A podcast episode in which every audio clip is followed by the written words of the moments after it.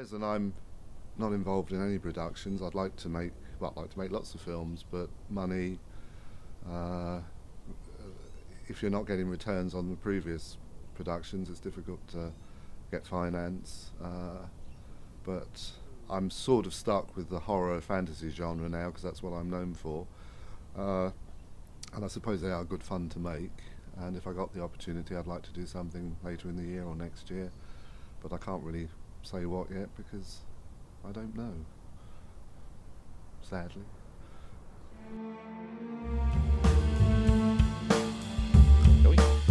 Uh, good evening, everyone. Uh, welcome to Indicator Cast episode 39. Uh, tonight we have a, a, special episode dedicated to a certain box set which is coming out soon. Um, but before we get started, we will do the round table. Um, tonight I'm joined here with the regular, uh, Ryan Kendall. How are you doing, good sir? Um, good man. I'm good, thank you. I've had my beer for today, so I'm nice and chilled. Excellent, excellent. And uh, also joined is the regular Tony Meaches. How are you doing this evening, Tony? Doing very well, thank you very much. Um, also looking forward to discussing this box set. This is going to be a episode for sure. Yep, it's going to be a doozy. We, um, uh, Tony, we've obviously been quite busy recording other episodes for other yeah. podcasts, which we'll talk about in a bit later on. So uh, yes, busy time with podcasting. And uh, joining us for the first time here at Indicator Cast is uh, uh, someone we know very well, but his first appearance on this podcast is uh, Simon Miller. How are you doing this evening, good sir? Well, doing well. Thanks for having me on. Welcome to the podcast. Um, and also, we have um, returning guest. Um, you know, we, we have many fans of, of this returning guest. Her knowledge is incredible. Um, Suzanne, how are you doing this evening? Hi there. I'm good, thanks. Thanks for having me back. Excellent, excellent. We look forward to it. Um, and Simon, just quickly, do you just want to tell uh, listeners a little bit about yourself? I know you're a big movie fan, like all of us, and uh, and you also have a, a, YouTube channel, I believe. Yeah, that's right, John. Um, I go online uh, under the name of uh, Explosive Action. Uh, that brand, I suppose we can call it a brand these days. Um, I use that on YouTube, um, on Instagram, all the various socials, um, and I actually have a much maligned and somewhat forgotten website, explosiveaction.com, which is what started all this, doing action movie reviews. But it's been quite some time since I've done a review. Most of the time I spend uh, doing uh, videos on YouTube, talking about uh, music or talking about movies like this today. Very cool. And um, we all know that you're quite the uh, physical media fan, shall we say? Um, oh, based oh, yeah. on people can just go to your channel and see your man cave tours. So. Pretty much. Um, I've, I've decked out the entire garage of this house. It is wall to wall posters and shelving. Um, there's multiple thousands of uh, DVDs, Blu-rays, um, VHS, Laserdisc, even some VCDs. Just uh, all, all kinds of stuff. And uh, yeah, very much physical media forever. Yes, absolutely. And um, and also, sorry, just just on Indicator, you're um you, obviously you know of Indicator. You've, you've, I believe you've got a few of their releases, and um, and presume you like what these guys do. Yeah, absolutely. Indicator's really, really good quality releases. It's uh, it's a bit like having a, a UK Criterion. Um, I've sort of put their releases into that kind of basket. There's a lot of um, a lot of love going into their restorations and, and the uh, the features and even down to just the the physical item. Uh, you know, nice booklets and limited editions uh, at the the onsets. Um, and yeah, I'm I'm not a completist on on the label, but I do have um, a dozen or so really good quality um, titles from their range. Yeah. Yep, absolutely, and they uh, do keep that quality going. It's something that other UK labels may have dropped off a little bit, and uh, I think Indicator have really taken that banner in terms of you know really premium editions. So yeah, yeah, whenever they do a release, it's a treat. So um, excellent. Well, uh, yeah, so tonight, in case you probably guessed or read the title, we're here to talk about a box set coming up uh, called Magic, Myth, and Mutilation, the micro budget cinema of Michael J. Murphy, 1967 to 2015, limited edition. Um, now, this is a announcement that um, kind of came out of nowhere, um, but uh, yes, it's it's an, it's an amazing looking set. So I'll, I'll start off just with the synopsis of the box set because there's a lot to get through tonight, and obviously that's why we brought Suzanne in because Suzanne um, has a lot to tell us about this director. So before we start, I'll just quickly jump into it. So um, all right, so this is coming out November 21, 2022. Uh, so, amongst overlooked filmmakers, British director Michael J. Murphy ranks as one of the most sorely neglected. Having cut his teeth on a variety of homemade 8mm shorts, he had completed three feature length productions by the age of 18. Over the next five decades, Murphy would go on to make many more films across a variety of genres, dividing his productions between Greece, Portugal, and the UK, with family, friends, and local stage performers becoming his regular cast and crew in exchange for holidays in the sun. Uh, despite the prol- prolific output, a total of more than 30 completed films over half a century, of which 26 survived, uh, Michael, uh, sorry, Murphy's work remains rarely seen and little championed. Fitfully available on videotape and barely represented on DVD, this comprehensive and long um, long gesturing 10 disc Blu ray collection seeks to rectify that situation once and for all, boasting all new 2K restorations from archival 16mm and 18mm elements, as well as a number of new digital captures from Murphy's personal tape masters. This extensive retrospective of the obsessive auteur's work is bolstered by a wealth of bonus features, including uh, surviving fragments from our from lost works and a 120 page book all of which provides the definitive account of the weird and wonderful world of Britain's greatest under-herald DIY filmmaker. So uh, we'll, we'll just before we jump into anything else, we'll just cover the extras of what is in this set, just to get an idea on how massive it is. Um, uh, Tony, what is in the set? Well, there's quite a lot in this set. So um, so yeah, there's there's a whole heap. But I'll start it off with with with this one. The Indicator Limited Edition 10 Blu-ray box set special features include all new 2K restorations by Powerhouse Films using film elements from the Murphy archives of, Tris- of Tristan and Isolde from 1970, Happy Ever After from 1974, Secrets from 1977, Almost a Movie from 1979, The Cell from 1980, Stay from 1980, Death in the Family from 1981, Invitation to Hell from 1983, The Last Night from 1983, Bloodstream from 1985, Moonchild from 1989, Torment from 1990, Atlantis from 1991, Road to Nowhere from 1993, Tristan version 1 from 1999, ZK3 from 2012, Necros, Isle of the Dead from 2014, and The Return of Alan Strange from 2015.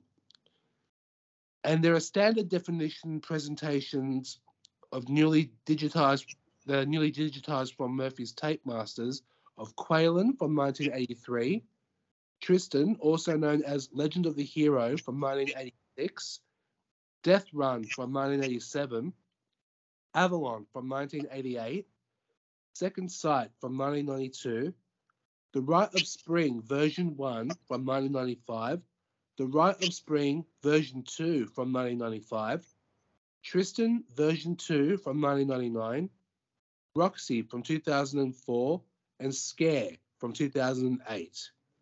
Original mono soundtracks, over 34 hours worth of film content, audio commentary with Michael Murphy and actors Sally Duncan and Phil Linden on Invitation to Hell from 2008. An audio commentary with author and arts professor Johnny Walker on Invitation to Hell from 2022. Audio commentary with Michael Murphy, Duncan, and Linden on The Last Night from 2008. Audio commentary with Murphy, actors June Bunday, Judith Holding and Linden on Atlantis from 2010, an audio commentary with Murphy and Holding on Scare from 2009, and Murphy's Law from two, that was released in 2022, which is a three-part documentary assessing Murphy's five-decade career, featuring interviews with Murphy, Bunday, Holding, Chris Jupp, Stephen Longhurst, Patrick Oliver, filmmakers Jackson Batchelor, Sam Mason Bell, and Tom Lee Rutter, and film historians Darrell Buxton and Walker, and film programmer Paul Cotgrove. Wow, there's so many in here. I don't think I can finish it all. So I might as well let Ryan continue on with the rest. Uh, Ryan, would you like to continue on? That was a really good segue. I'll give you that. I I would love to. um, we got the Horror on Sea interview with Michael J. Murphy from 2013, the prolific filmmaker in conversation with Bunday and Lyndon, uh, recorded for the British Horror Film Festival. The making of Invitation to Hell and The Last Night from 2008, a retrospective documentary featuring interviews with Murphy, Lyndon, and Duncan. Uh, the making of Atlantis from 2010, two part retrospective documentary featuring interviews with Murphy, Linden, Bundy, and Holding. The Making of Scar from 2009, uh, another retrospective documentary featuring interviews with Murphy and Holding. Uh, the Making of Roxy from 2004, documentary featuring interviews with actors Mary Ann Barlow, Bruce Lawrence, Ross Maxwell, and Valia Yanaru, if I'm saying that correctly. Uh, the Making of ZK3 from 2012, a re- retrospective documentary featuring interviews with Murphy, Holding, and Linden.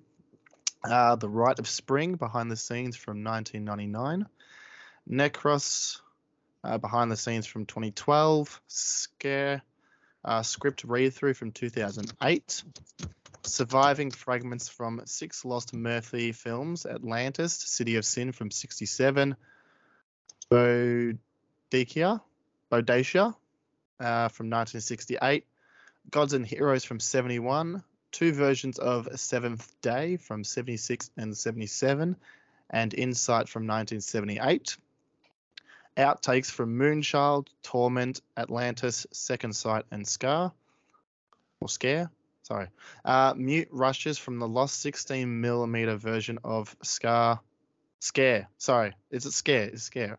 Uh, scare with optional selected scene commentary with actor Oliver Price. My apologies. Uh, the return of Alan Strange test footage from 2014. Michael J. Murphy on Beast 2010 interview with the filmmaker about Chris Jupp's remake of his lost version of Scare. Video tour of Michael J. Murphy's home from 2014. Michael J. Murphy tribute from 2015, a documentary short made for the Merlin Films International website. Our home video footage shot by Murphy. Trailers for Inv- Invitation to Hell, The Last Night, Bloodstream, Legend of a Hero, Death Run, Avalon, Moonchild, Torment, Atlantis, Road to Nowhere, The Rite of Spring, Tristan, Roxy, Scare, ZK3, Necros, The Isle of the Dead, and Return of Alan Strange. Goddamn. Original Stay, 7 inch single needle drop recording. Image galleries, script galleries, limited edition exclusive 120 page book with new essays by Murphy experts Wayne Megan, Paul Higson, Darrell Buxton, and Johnny Walker. Uh, comprehensive filmography and film credits. World premieres on Blu-ray, limited edition box set of 6,000 numbered units for the UK and US. Uh, subject number to change, numbered edition 280 to 290. So this is their big, biggest one yet. Mm. Um, Cert 18, and it's region free for you people worried Wow. about region twos and ones and shit.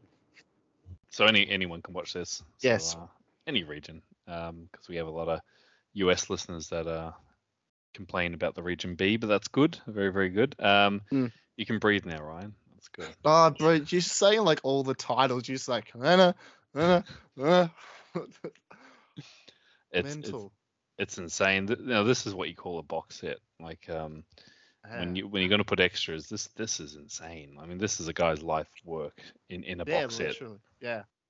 Yeah, that's crazy. Um, so yeah, so so um, I mean, obviously the director himself, Michael J. Murphy.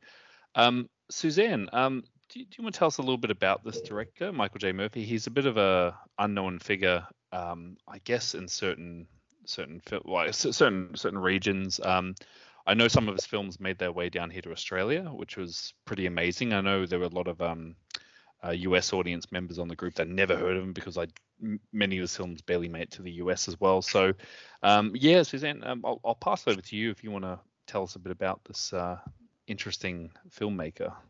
Yeah, so we got some pretty good biography details in that synopsis from Indicator. Um, Michael J. Murphy was born in 1951 and he sadly passed away in 2015. He had his own production company, uh, Merlin Films, which he spelled multiple different ways over the years. And it was through this production company that he had that he made his films. He has 29 directorial credits and 19 writing credits to his name. He began his filmmaking career in the 60s when he was just a teenager, shooting 8mm films. His first feature was Boadicea from 1966, made when he was just 15. That's since been lost, but as we heard, there have been some fragments floating around online, and these are included in the extras of this box set. And Boadicea was, of course, a fabled Celtic queen of the Britons who led an uprising against the Roman occupation in the first century. And this film would set the template for much of Michael Murphy's filmmaking in terms of the subject matter and having the drive to make these rather ambitious micro budget films. And the title of this box set, Myth, uh, oh, sorry, Magic, Myth, and Mutilation, perfectly sums up his work. It's genre film, thematically concerned with the occult, mythology, and horror. And you can slot almost all of his films into one or more of these categories, with an occasional thriller and even a post apocalyptic outing with Death Run from 1987. So, have you guys heard of Michael Murphy or seen any of his films before this box set was announced? Never heard of him. It's kind of like all the um Severin box sets that they did. I like had no idea about these like cult directors. But um interested to dig in for sure. I hadn't yet it before, but uh, I had seen one of the films without realizing who he was, which might be the case for some people. I think a lot of this was uh, for the VHS market. Yes, And- I I I personally had not not heard of him before this box set. Um, I- I'd heard of some of his films, but like like um, i- i- it's funny just they've come up here and there, but I, I never seen them. So and once again, I didn't really realize who he was, and um, so yeah, this this was a complete blind announcement. Tony? Yeah, same with me. Unfortunately, I have not heard of Michael J. Murphy or seen any of his movies. But but this box set, I can't wait. I'm really looking forward to it. Looking So, forward. to, Mm, sorry. no, no, go on. Oh, the- all I was going to say was um, we're looking forward to to delving into Michael J. Murphy's world of, of, of micro budget cinema and see how it is. I'm really excited for it. Yeah, I'm with Simon on this one. So I was actually a big fan of one of his films.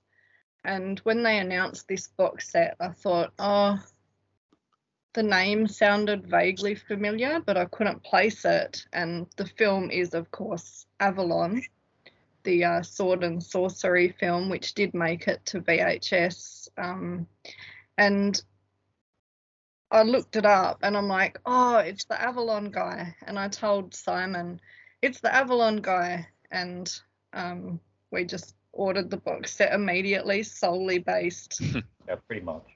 On that movie because we we both we talk about that film, you know, um, and we will talk about it a bit later on um, in this episode. But it's true there is not a whole lot of information out there about Michael Murphy, even online.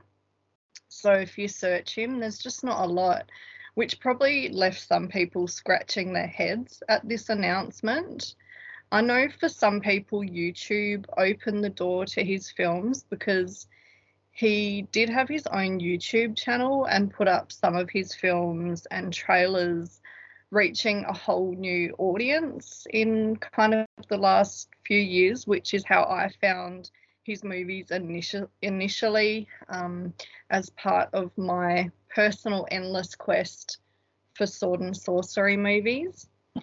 But this box set will be many people's first exposure to his work, and it's a release that fits in well with all of these regional horror and micro budget horror sets that have been coming out from other labels in the last few years, which Ryan did mention that. Um, are you guys fans of micro budget horror and micro budget films and some of these box sets that have been coming out over the last few years? I know you've got some, John. Yeah, I, I'm I'm a big fan because it's it's it's a whole other world discovering these boxes and um and yeah, just seeing like for example when Severin did the uh, Andy Milligan box, like I'd seen some of his films, I didn't realize how diverse his filmography was. And and yeah when i think of micro budget i think of just films shot on you know maybe 8 millimeter 16 millimeter like real homemade efforts but actually um, they, they try and make them look more epic than they really are than they really are. I mean one of my favorite films is um, the dead next door which which was a, a zombie film but that was shot on 8 millimeter and and they tried to make it look as epic as they could despite having you know, barely any budget. So yeah these boxes are really great sort of director discoveries, and uh, I, I, like working my way through it, especially the regional stuff. So yeah, it's um, I'm very glad that a lot of these uh, filmmakers have put their heart and soul into these films are finally getting some exposure um, to the to the public. I know Simon, you like to take a deep dive into the world of obscure trash, don't you? Yeah, definitely. Um, and the same with John. I've been enjoying these box sets. The uh, the Andy Milligan one, uh, particularly uh, has a lot of fun ones on it. Um, I think uh, the, um, the Al Adamson one is uh, well, it's comprehensive. I can I can definitely tell you that. it's um, there, there's some that are you know genuinely good fun. I, I think Brain of Blood is a lot of fun, um, but there's some that it's a bit of a chore to get through. But I think that's part of the part of the whole experience. Just start and at, at the beginning of the filmography and work your way through it and you'll find some duds and you'll find some real real duds but you'll find some things that are just charming how about you tony um, I absolutely love micro budget cinema. I'm a, I'm a huge, I'm obsessed with cult films, and of course, can't go wrong with micro budget ones. Like, to me, my favorite director um, who did micro budget movies will always be John Waters, especially with um, his early films like um, Mondo Trasho, Multiple Maniacs, of course, Pink Flamingos, and Female Trouble, and then Desperate Living, and then after, after that he went mainstream. But those films have a certain charm to it, especially um, because it, it, it's because they're trash.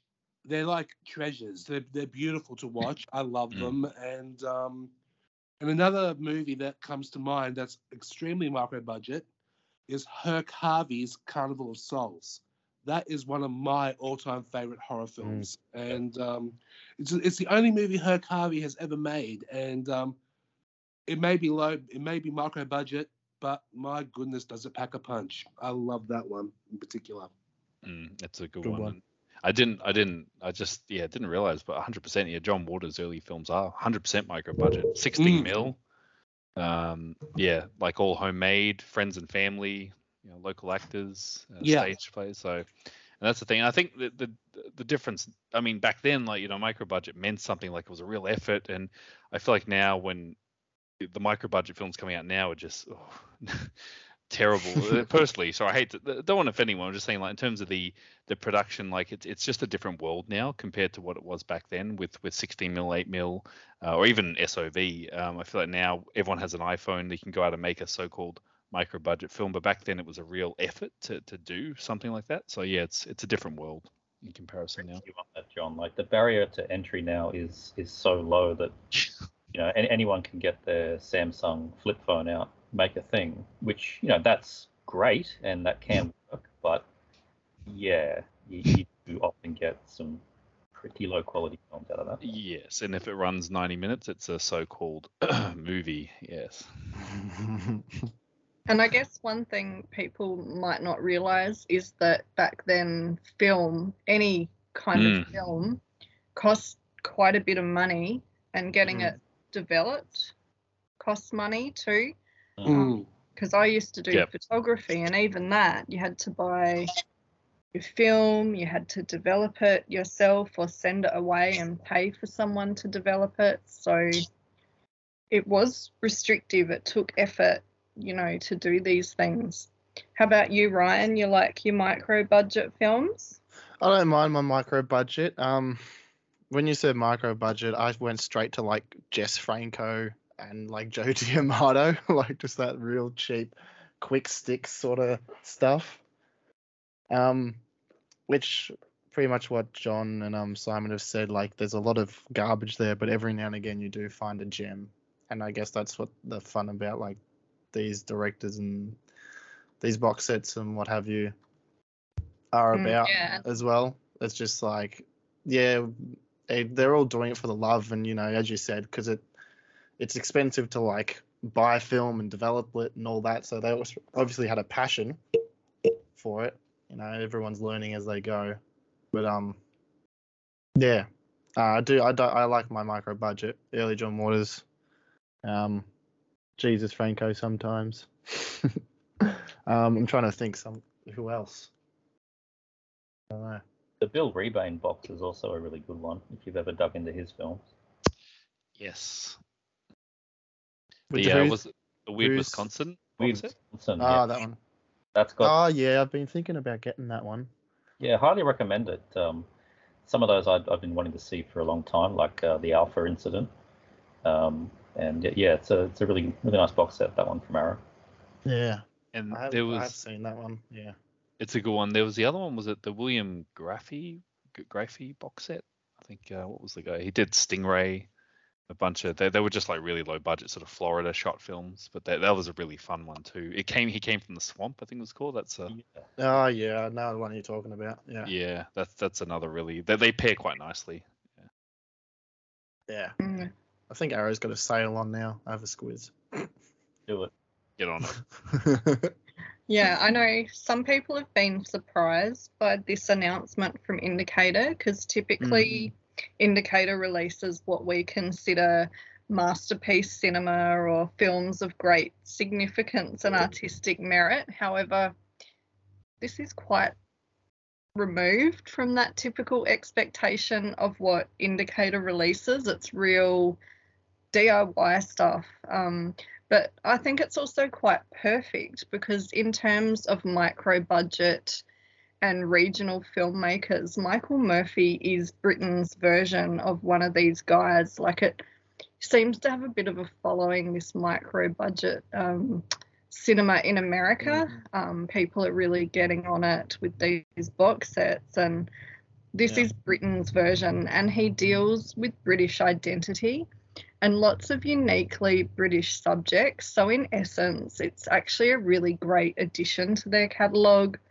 being a British label, as well as it being something very fun and unique that I, I really hope people can enter into with an open mind um, and a sense of adventure. What really intrigues me about Michael Murphy is that he makes historical and fantasy films on a micro budget. And I think that's really adventurous, not to mention that I have the patience for and will pretty much watch anything in the realms of sword and sorcery. So I'm super excited about this set because of that. Um, and I thought we could discuss not all of Michael Murphy's films because I've only seen a couple of them. Um, and I mean, there's a hell of a lot of them. So we'll just talk about a couple, but I thought we could talk about the different categories of this box set, set starting with myth. So Michael Murphy's mythological topics leap straight from the storybooks and fantasy fiction that was popular in the early and mid 20th century. And you get the feeling that these books were a big influence on him and his ongoing exploration of these stories, which are rooted in the epic tradition of storytelling. And it seems to be an ongoing theme for me too, coming onto your podcasts and talking about these same subjects, but I do really love it. Mm. And just to recap, the tradition of epic literature and film comes from ancient oral traditions of storytelling, including the Homeric epics of ancient Greece, Norse sagas, and British folklore such as Arthurian legends and Robin Hood, etc. And obviously, Michael Murphy draws on the Arthurian legends for his films. And these kinds of stories are more myth and romance rather than actual historical fact. And they generally span the period from the classical heroic age to the late Middle Ages. And as a young man, Michael Murphy might have also watched some of the many epic adventure and peplum films being churned out during the 50s and 60s, which saw a huge revival of these genres, largely due to the Italian peplum craze. And of course, in response to their popularity, Hollywood and Britain also mounted their own similar productions, as did Michael Murphy with his DIY version of Boadicea in 1966, which I can only admire. I mean, imagine being a 15 year old kid and going and seeing one of these big um, peplum or epic films and going home and making your version of Boadicea. Can you imagine that? Uh, he's pretty inspired to be able to go and do that. Very, it's a shame that we can't see that one. Yeah, there's there's snippets, and I have seen snippets online. They're included in the box set, as we said, um, and it looks great. Like it's bloody, it's got fighting, it's got, you know, togas. Yeah, it looks excellent. And, and he was making these when he was like a teenager, wasn't he? Like, yeah, 15. So he um, made Boadicea. He was 15. So yeah, I can just kind of imagine him yeah, like I said, watching one of these epic films and mm. going home, I'm making Boadicea. Um, and, and and you think about this that time, what what in the '60s, like you know, it wasn't as accessible in terms of cameras and stuff, so he would really have to round up to to make it happen. That's pr- pretty insane. mm. So the genre would also see a revival in the 80s in the form of the sword and sorcery boom, largely kicked off by the success of films like John Boorman's Excalibur from 1981 and John Milius's Conan the Barbarian from 1982. The early 80s also heralded a slew of other similar sword and sorcery films like Hawk the Slayer, The Beastmaster, The Sword and the Sorcerer, Krull, um, Disney's Dragon Slayer, and by the mid 80s, we had big budget films like Ladyhawke, Ridley Scott's Legend, and Willow kind of rounding it out in 1988. Not to forget all of the small budget sword and sorcery flicks that these blockbusters opened the door for, like the Deathstalker franchise, which was part of a 10 film sword and sorcery deal for Roger Corman. And this cycle of Corman Sword and Sorcery Adventures was mostly filmed in Mexico and Argentina to keep production costs down and included films like Sorceress, uh, The Warrior and the Sorceress, Barbarian Queen, Amazons. And then we had all the European sword and sorcery productions like the Ator films, Hundra, which reused sets and costumes from Conan the Barbarian, Umberto Lenzi's Ironmaster, uh, Ruggero Deodato's Barbarians, and Lucio Fulci's infamous Conquest. Um, so Wikipedia lists 50 sword and sorcery films as being made from 1980 to 1989, and I think I can even think of some that are not on that list. And even if they had limited or no cinema run, they continued to gain a cult following due to TV programming and, of course, the booming video rental market of the 80s and 90s.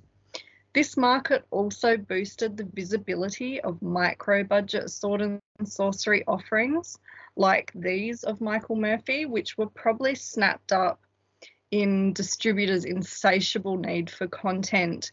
And these videos lured people in with their lurid cover art.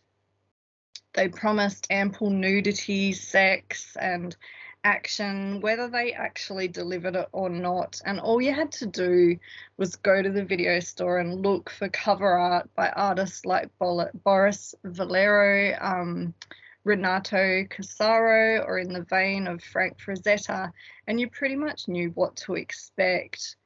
Um, do you guys have a favorite sword and sorcery movie? Oh boy, do I! I've got so many. I can I can name um I can give you top three live action and top three animated. Actually, it's quite a lot. Mm. Go for it. Quite a lot of them, but I'll give you one of each. Probably my favorite animated, as you just said, Suzanne Frank Frank Frazetta, uh, is Ralph Bakshi's Fire and Ice. That's probably my favorite animated um sword and sorcery film.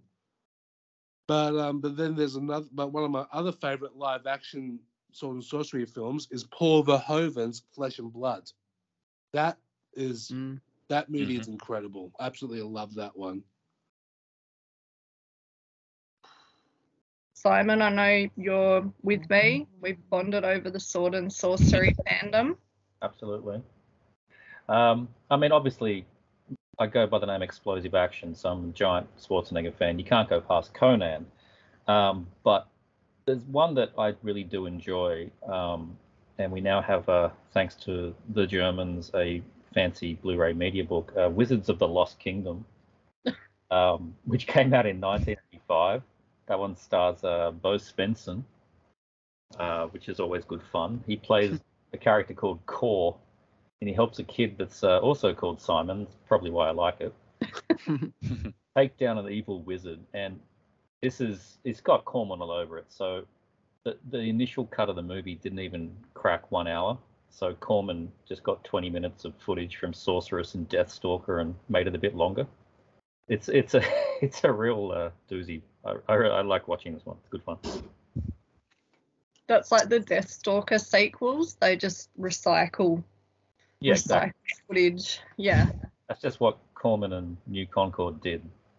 Uh, he just, and I'll talk more about him when we get to some of the other sections. But yeah, I, I just love the way that, that Roger Corman put together films. John? Yeah, there's so many. Um, I guess one of the big ones uh, I've always been a huge fan of is um, Albert Pyun's. Speaking of Sword and Sandals, Sword and the Sorcerer, uh, which is uh, just a really fun film. Like it really is, and, and it has so much rewatch value.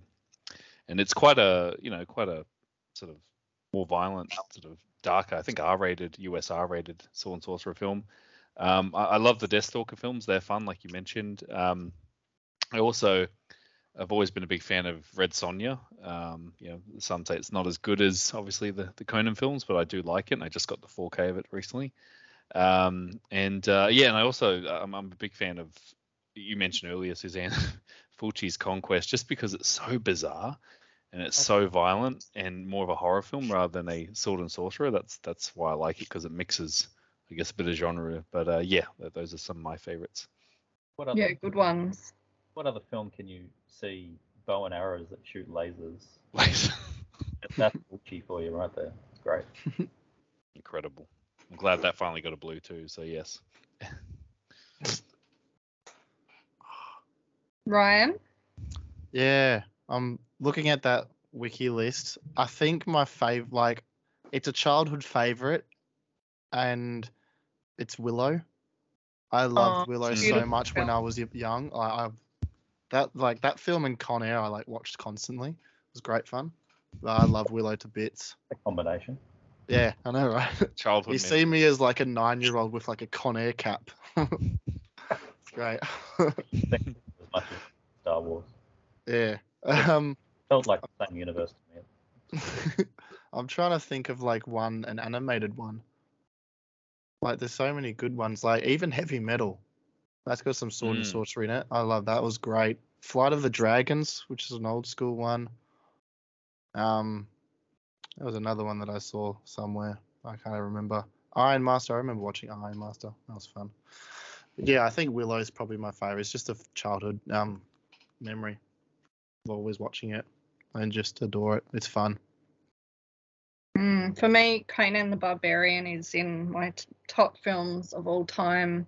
So is Excalibur, um, which does have elements of sword and sorcery. I loved all the big 80s ones like Ladyhawke and Mm. Legend. Mm. Um, Yeah.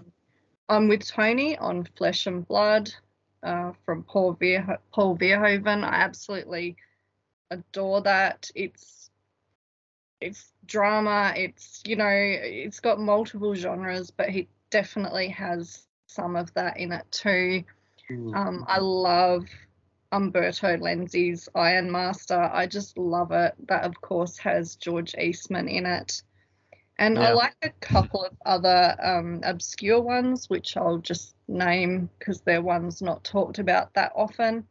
I really, really love 1983's Hearts and Armor. It's a hard one to find. I only had a VHS. We haven't had a DVD. Hint, hint. Uh, bring it to Blu ray. That, of course, features Tanya Roberts and Ron Moss, who is better known as Ridge Forrester on The Bold and the Beautiful. And he makes a, yeah, very handsome Yeah. knight in shining armor as a young man. And the other one, which is one of my all time favorites, is Hundra from 1983, starring Laurene Landon. And as I mentioned, that actually reused some of the props and costumes and things from Conan the Barbarian. And apparently, um, when Arnold Schwarzenegger saw it, he, you know, said, I'm not going to do his voice. But he said, they stole my movie. So, yeah, but it's great. It's like the female version of Conan, and their one's not talked about that often, um, which I absolutely love. But as I said, I do have infinite patience, even for the most B level or C level sword and sorcery, and I've put it down to that I grew up in a time of text based computer games. So if you can sit and play one of them all day, you can certainly watch just about anything. Should we talk about like the Scorpion King series and like the Dragonheart series that we got going here as well? If you like them, they're like the modern, you know, modern equivalent. Um, you know, these kind of films pop up here and there over the years. Um, so, anyone have any other sword and sorcery films before I move on? Well, I know I've, I've helped fill out your collection a bit, Suzanne, um, with uh, some of those VHS only ones. Um, Sword of the Barbarians was a, a pretty fun film. Um, the Italians did a good job at, you know, well, ripping off everything. But when they they did these ones, they just did exactly what you wanted, adding uh, more sex and violence. Um, so yeah, I, I quite like that one, Sword of the Barbarians, 1982. Yeah. Well, throughout the 80s, the sword and sorcery craze, it did permeate entertainment, including the world of games, most notably with Dungeons and Dragons, like rising popularity. And then later computer games like Ghosts and Goblins, Golden Axe, Ultima, all those. We, of course, had He Man and all those action figures. We had She-Ra and all her action figures. And then we had toy spin offs like Golden Girl, which was a really obscure European one, which was like kind of like She-Ra, barbarian women. So we just had so much of this sword and sorcery in the 80s. Did you guys get into it? Tony, I know that you you like He-Man and She-Ra. Oh, I adore. I grew up with He-Man and She-Ra, and um, other um anime. Like I, I wasn't a toy collector to be honest, but I was, and I just love watching the Saturday morning cartoons. And but with um with He-Man and She-Ra, they played every single day, which is fantastic. But also another um another um show that I loved watching. I don't know if you consider it sword and sorcery. Um, is um I don't know if you remember Thundercats. Yes. Yeah, that's another one I watched. But yeah, but He-Man and She-Ra, they're the two I've all I, I, I'm I'm obsessed with. I, I adore them. Simon, did you feel the power? I felt the power for Dolph Lundgren's Masters of the Universe. of course. It doesn't get any better than that. But uh, yeah, that was pretty much my extent of things. I never really played with the figures. Um, I was always a Star Wars figure kid at the time, but uh, yeah, Masters of the Universe, the movie, that's uh, that's some quality entertainment right there. I had every single She-Ra figure. I had a She-Ra costume. I had the She-Ra show bag. I was so into She-Ra, it was outrageous. You shock me, Suzanne. Well, now you know why I'm like this today. I wouldn't have it any other way.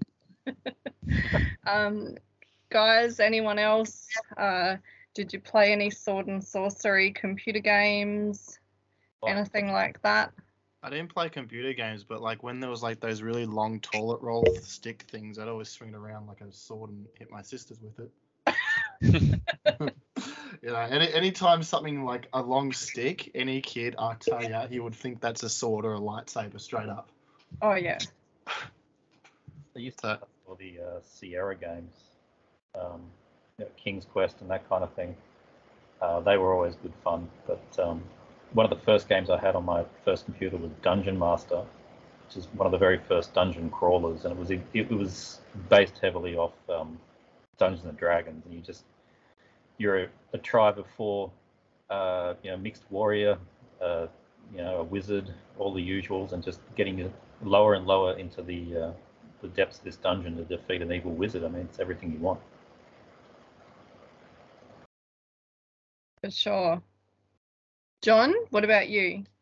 Yeah, look, it was never. Um, I was just trying to think. Uh, as a kid, yeah, Sword and Sorcery was never really in my world. Um, I guess I must have missed a lot of it. I guess it, the big standout film for me when I was younger was Conan the Barbarian. I, I watched that quite a bit because I played on TV. But uh, yeah, ne- never was really, really sort of my thing. But uh, it wasn't until later on I began to appreciate the genre and discover it. But um, yeah, I seem to miss the boat there on a lot of them. But um, yeah, and I did play the odd sword and sorcery type game like Elder Scrolls and whatnot, but yeah, Well, later there was Diablo. That was a really Diablo, yep, popular one. Yeah. yep, yep. Yeah. Uh, yeah, it wasn't until later on I was like, wow, this is whole world. So Mm. Oh, it is a whole world. yeah, yeah, Believe me. Um, My games. The- term sword and sorcery was actually really first used in the 60s to describe the fiction of writers like Robert E. Howard, the creator of Conan, who was in turn inspired by the 19th century and early 20th century exotic adventure fiction of people like Jack London um, and the Tarzan creator Edgar Rice Burroughs. Sax Rohmer, who gave us Fu Manchu, as well as the pulp fiction found in magazines from the 20s to the 50, 50s, most notably Weird Tales magazine, which is probably one of the best known. Um, the sword and sorcery genre is a subgenre of fantasy, typically characterized by elements of action, adventure, fantasy, and magic with its roots in the epic literature tradition. It's differentiated from high fantasy, so like the work of Tolkien, by its focus on action and heroics rather than this very intense world and character building, so much more action and hero oriented. And in the 60s, the American Swordsman and Sorcerers Guild was formed by authors Lin Carter, L. Sprague de Camp, and John Jakes to promote the popularity and reputation of sword and sorcery fiction. Other members of the guild included writers like Fritz Leiber, Michael Moorcock, and one of my favourites, Tanith Lee, who was a wonderful, wonderful fantasy writer.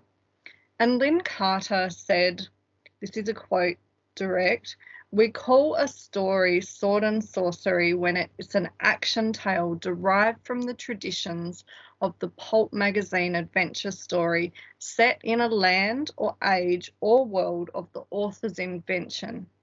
a milieu in which magic actually works and the gods are real, and a story, moreover, which pits a stalwart warrior in direct conflict with the forces of supernatural evil.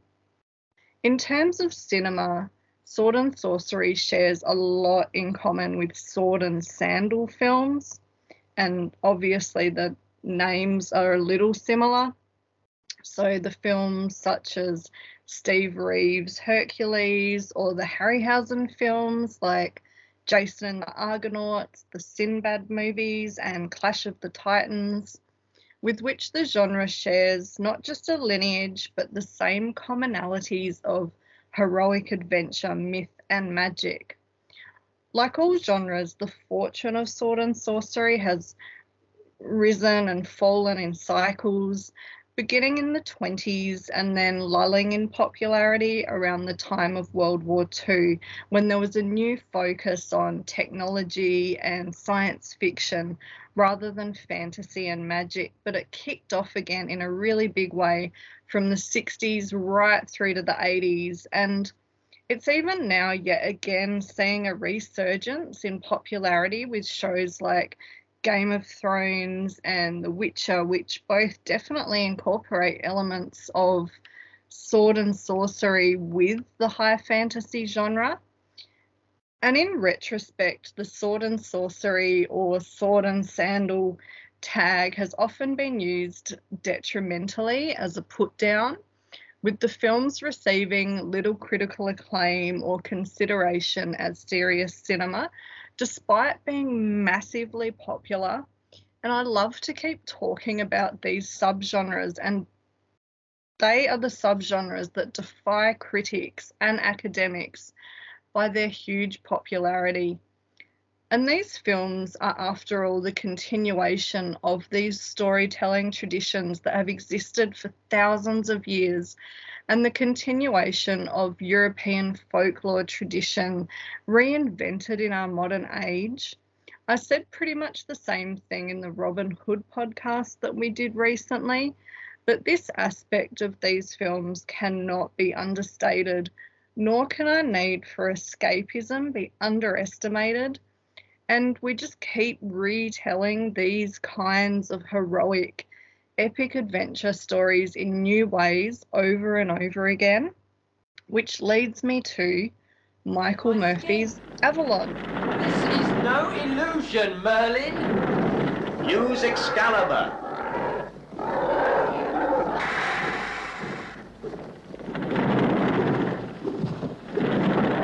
Use the power of the sword, boy. Why me? If you do not believe in it, there is no danger. sorcery film that I'm personally a big fan on, of, and so is Simon, my fellow sword and sorcery fanatic. And we have talked many times about our admiration of this movie because we're pretty much the only two people we know who've ever seen it. You actually had the VHS of the movie, didn't you, Simon? Do I'm holding it right now. Wow. Yeah, so that's what started me on this this journey. And I mentioned before, I didn't even realize it. Um, his name is on the back, but that was meaningless to me at the time. What what uh, I took away from this was um, the amazing cover art, which looks more like the the Roger Corman type artwork um, from like Deathstalker and that kind of thing, which of course is overselling the film 10,000 fold, as is the quote, which doesn't have any reference on it. It's just a quote Avalon, Land of Magic, a fantastic journey into fantasy in the tradition of Conan the Barbarian. You know, whenever they say in the tradition, it means it's not as good as. but um, this VHS, yeah, this is the Australian tape. It came out um, about 1992. Amazingly, on a bigger label, it came out on uh, Columbia TriStar, distributed by Hoyts, which is not what you'd expect. I think they sold them on that cover. oh, completely. I mean, it sold me. It's an Which, amazing. cover. yes, well, can you describe the cover? Well, it's um a, a- a shirtless man, and he's mostly pantsless as well. Just has a small piece of fabric and a belt, uh, a uh, long flowing Fabio hair, and a very stern look. Uh, he's holding a sword that's uh, got a shimmering light on it at the at the tip, uh, and he's got a necklace made of bones and a skull. Uh, not not a great deal of this happens in the movie, I have to say. Um, the Naked Lady is not on the Australian VHS. The Naked Lady is on the German DVD, which I also have. Ah, But I rewatched this afternoon. Um, and yeah, that's actually a little bit closer to what you get in the movie. Not not a deal closer. Um, that's very um, very pronounced chest area, definitely on that cover.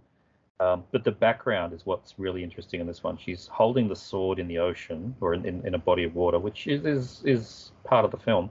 But in the background, you've got some tremendous looking fighting. You've got a mace. Uh, you, you've got these giant Stonehenge kind of things behind her.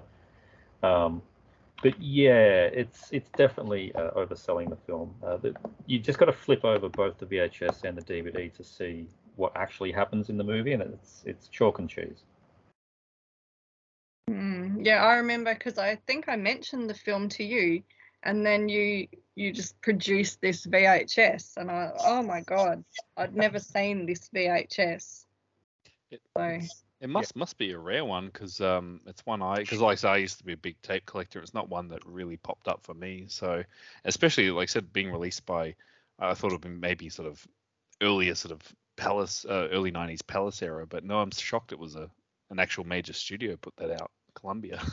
Like you look at the cover and think, oh, this is something that maybe CBL would have put out, but yes.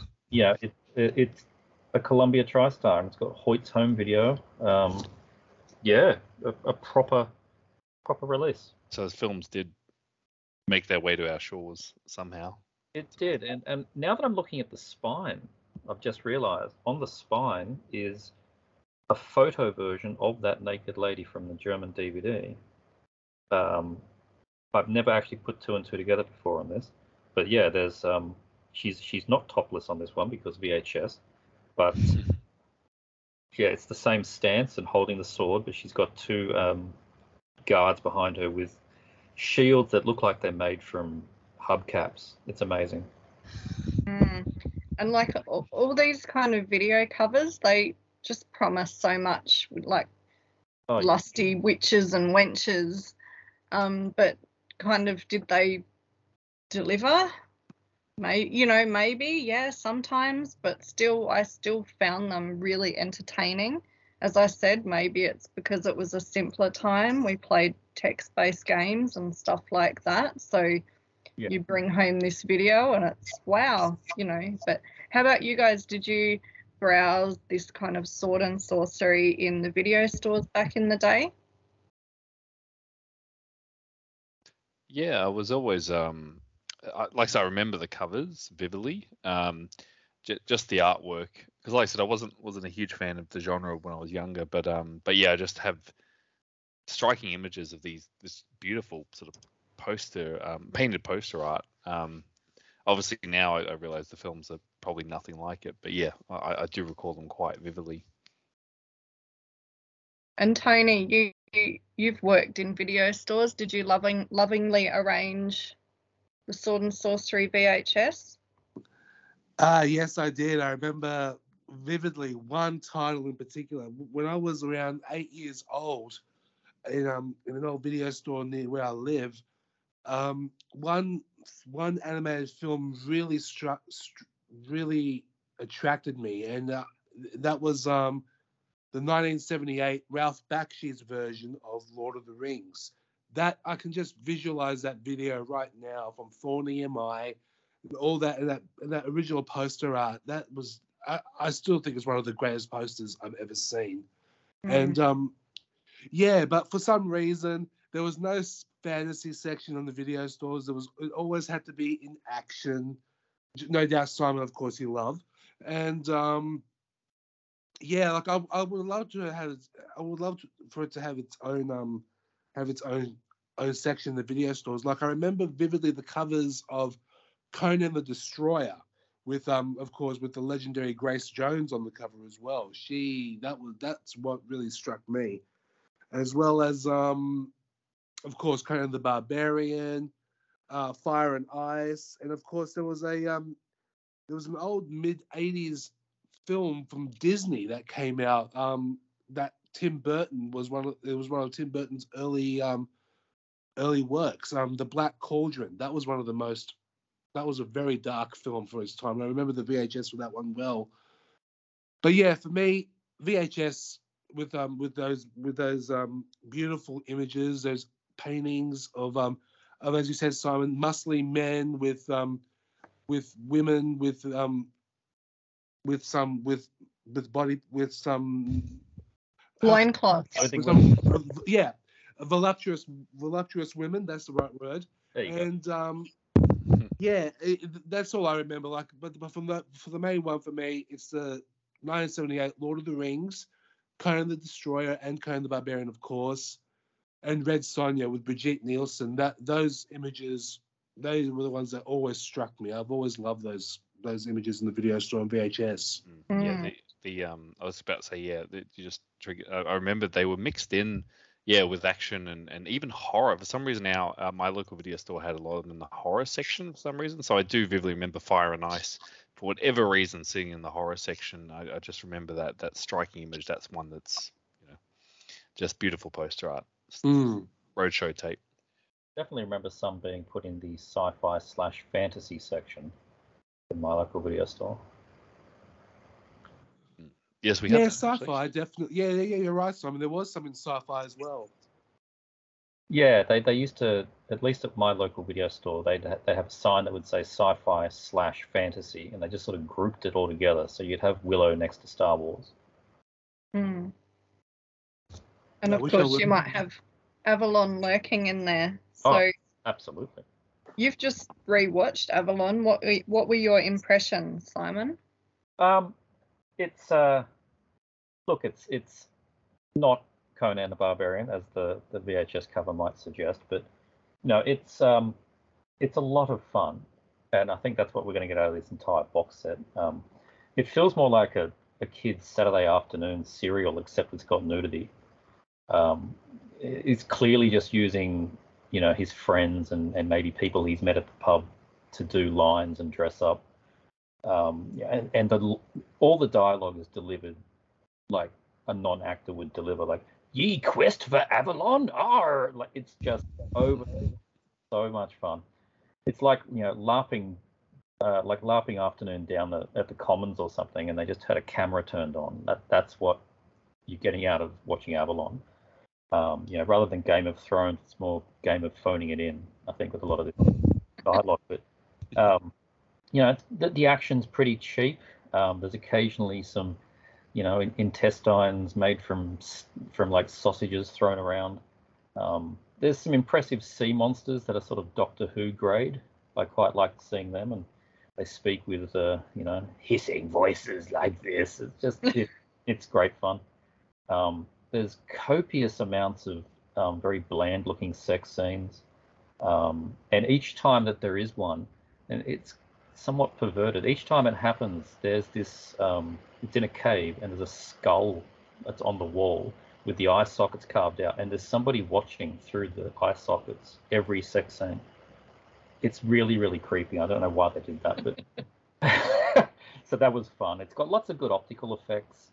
Um, I'm not sure how they were achieved, but um, yeah, lots of lighting, uh, flashes, and things like that. Some very cheap beheadings where you see the sword rise up and then the next thing you see is somebody holding a head that's about half the size it should be and it's grey. But yeah, you know, it, it looks believable enough. Um, and there's a very short, brief moment towards the end of some very wobbly stop motion that looks like um, just sort of shimmering seaweed or something. It's it's quite crazy. I've read it's meant to be a dragon. The dragon, yeah, you can't really tell what it is. I, I like it though. Yeah, no, Yeah. It, it's really good, and I hope we see some more stop motion through his other films. Yeah, I do too. And I maybe in the extras we'll get to see how they did some of this, you know, kind of what was behind the making of some of the effects they used. Um, the movie is, of course, based on Arthurian legend, one of Britain's most well known and beloved traditional stories, that of King Arthur. Um, as you mentioned, Be Under No Illusion. It is a micro budget film. We have epic masterpieces like Ben Hur, Excalibur, Conan, and then we have Michael Murphy's Avalon. And it opens with a muscle bound hero rescuing a beautiful maiden from being sacrificed by a band of druids. And it becomes this kind of quest movie as this ragtag band of heroes seeks out Avalon, the final resting place of King Arthur. And along the way, we encounter familiar characters like Merlin the Magician, the Lady of the Lake, and Morgana, the evil sorceress. Um, there's the cursed slime monster that you mentioned, Simon, and so beautifully gave us a kind of taste of how he talks. There's a gang of zombies. There's warrior women. There's all kinds of other foes. There's a gladiatorial tournament. Mhm. There's um, the sexy seductions that you mentioned. Um, Multiple and yes, many of them. And the climax is ultimately that pretty cool stop motion sequence with a, what is a monster, apparently a dragon. And um, yeah, as you said, it looks like he has just commandeered a local theatre group or players or his friends for his film. And the impression that I've always got from this movie is that he got some mates together and Yeah. some ladies from the local pub and went down the park and shot a sword and sorcery film. That's the impression I've always got. But it, it really does look like a hell of a lot of fun. And I've always been struck by the charm of this film. I've watched it multiple times. And it always makes me feel warm and happy because it does it's just what you said simon. It kind of reminds me of being a child and acting out some fantastic drama at lunchtime or in the backyard. Yeah. and i just feel as though i'd like to jump into the movie and just become an evil sorceress for a day and flick my cape around and you know um It, it makes it look more achievable, doesn't it? Yeah, it yeah, and he, his films do have that kind of sense of that they're like a play or like a, a production because they're quite obviously sets. You know, Yeah. things are quite obviously props. There's not So- sets either. Avalon seems to just be, you know, the park, the the beach, the cave. It just sort of goes between the three. Mm. Um, but what I really liked uh, about it is that there's there's no time wasted. Like the, it goes at a fair clip. It's only se- it's 79 minutes, um, and it doesn't really get bogged down in boring dialogue. It just moves from set to set, action to action. So that's you, you stay entertained through the whole thing. Yeah, definitely. That is something about his films. He he can keep the pace going. Um, having said this, Michael Murphy he does do a lot with very little. It has this kind of cool little synth score that sounds like it could be the backing to an 80s computer game or like a dungeon synth album. It has some good lighting and that stop motion animation sequence. It's also got a bit of humor, which is kind of character driven and in the dialogue. And it's very British humor. So I do find this film really, really quite charming.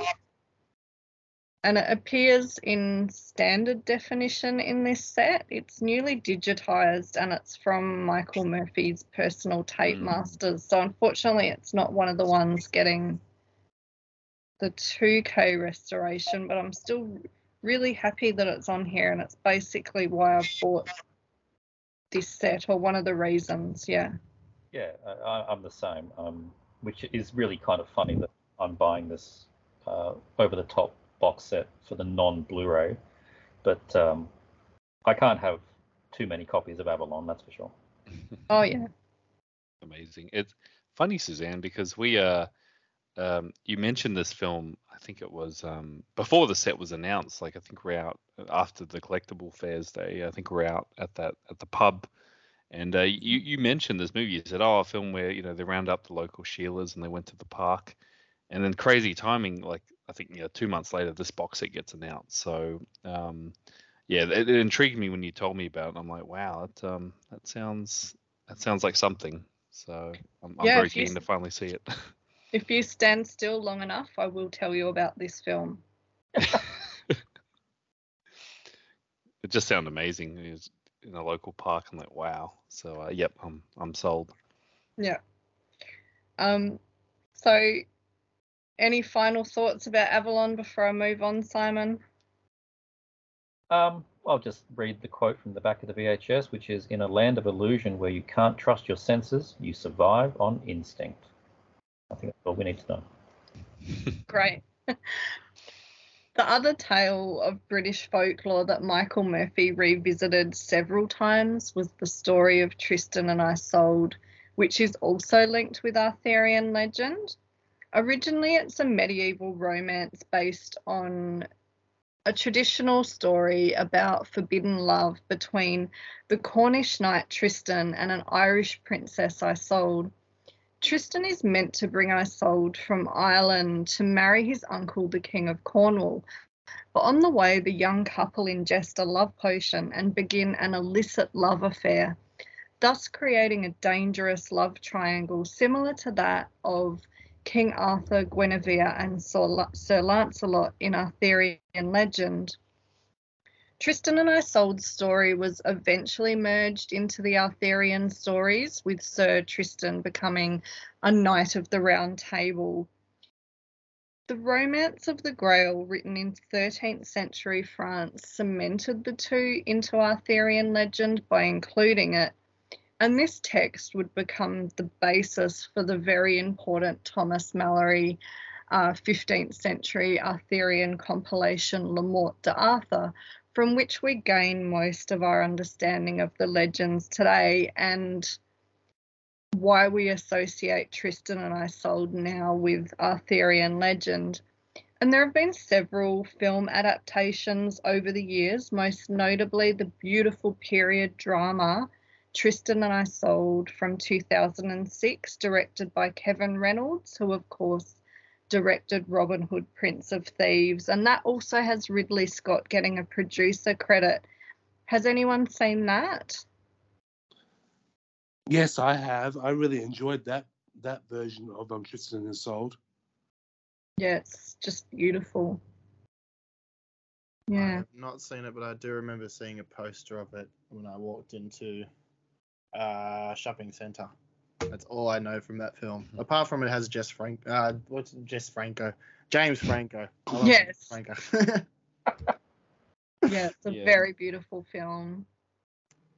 I need to see it. It's one I haven't seen. I know of it. I never got around to seeing it, so Yeah, I that on the think watch it's- It's quite underrated film. I highly recommend it. Um, we also have adaptations like the controversial The Eternal Return from 1943, written by Jean Cocteau. We also have Love Spell from 1981, starring a very young Kate Mulgrew, who is, of course, best known as Captain Janeway from Star Trek Voyager, and she stars alongside Richard Burton. And Michael Murphy also made a trilogy of Tristan and Isolde films, beginning in 1970 with Tristan and Isolde, followed in 1986 by Legend of the Hero, and Tristan in 1999. Uh, and two versions of that are included in this set, as well as the first two films in his trilogy. And these are among the unseen highlights for me that I'm really looking forward to checking out because it's such a little adapted story and it's a very beautiful story. Um, I'm unsure if they'll be more historical or more sword and sorcery, but I just can't wait to see them. And when I, I read that they were in there, I was, yep, sold as well. You had me at Avalon, but then I read this. Are you guys interested in his um this trilogy? Certainly sounds interesting. I, really am not familiar with that uh, those works, so but um, willing to give it a go for sure. Definitely. Yeah, I, I like to see his approach on the material. Just um, based on what I've heard from Avalon. So yeah, look, I'll, I'll like I said, I'll, I'll be seeing everything in the set. So uh, uh, yeah, I'm, I'm very intrigued to see how he tackles it. Hmm. Michael Murphy also loves to visit the legendary, fabled lost city of Atlantis with Atlantis City of Sin in 1967, of which we only get fragments of this lost film, unfortunately. But the main event is 1991's Atlantis, another micro budget sword and sorcery marvel, which is receiving a new 2K restoration. And I do love a good Atlantis film, and you are in for a gem. There was a vast continent covering what is now the Atlantic Ocean. This was the lost land of Atlantis. And now that I have the blood crystal, my powers could be beyond your comprehension. This woman you seek, what is she to do with me? When Sartor finds her, you will be fulfilled. Is supposed to be a civilized world. This is barbaric.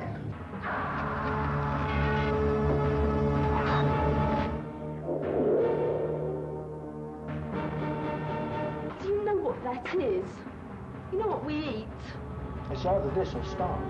How lucky I am not to have to eat human flesh.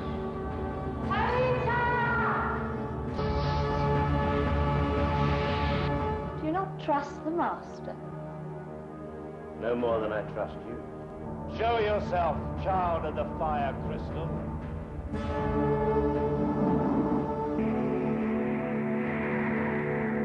This is not all that is in your mind. with this one. How about you, Simon? Are you looking forward to this one? And what's your favourite Atlantis film? Yeah, I've got a feeling this might be one of the, the first of the 2K remasters I'm I'm going to put on.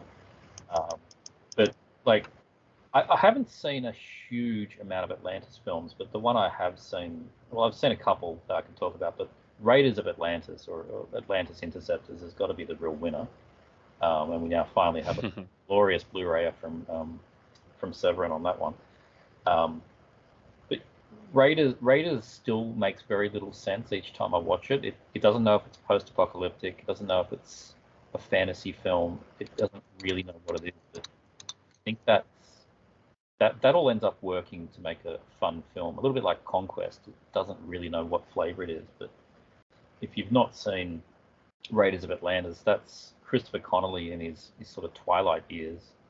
Um, and, and that's funny how with, with all these these types of films, it, it's a lot of actors from the 60s and the 70s, and I've never seen their more famous films. I just know them for the things they did in the Philippines, financed by Italians. Um, and you know, he's from Cobra Mission, and he's in Strike Commando, and now he's in yeah Raiders of Atlantis. But that that one's got everything you could possibly want in a film that involves Atlantis. It's got uh, bikers that look like they belong in Judas Priest. It's got a violent, got weird um, sci-fi elements of, of going into Atlantis itself. Uh, yeah, Raiders has got to be got to be the uh, the winner for me. Mm, and I believe that Michael Murphy's Atlantis is possibly one of uh, the crowning achievements in his filmography. So he's staged the epic fall of Atlantis on zero dollars and manages to deliver a fairly action packed adventure with the destruction of Atlantis actually reminiscent of scenes from 1913's Silent the Fall of Pompeii or when Samson destroys the temple in 1949 Samson and Delilah and I get the feeling that he kind of grew up watching these films and worked out how can I make an epic fall of Atlantis? And it's cut really quickly. There's like screaming faces, there's falling foam painted as rocks. I don't know, there's sawdust and all kinds of stuff going everywhere. And it's actually like, I give him total credit for pulling this off, you know, on such a budget. Like, he definitely has an idea of how to do this, which I think he's learned from these older films. So we get this epic destruction of the city of Atlantis. We also have a reptilian high priest who some people have dubbed asparagus head, but his um his body makeup and his you know special effects, yeah, makeup and prosthetics is actually like r- pretty good. Like it's good. Like there's scenes where he kind of you know is has his chest exposed and he's like this reptile guy. It's not just the rubber suit; it's it's makeup. And we also have the Queen of Atlantis, who is also the Queen of Side Boob. Uh, she and her Amazonian female bodyguard both like big 80s hair.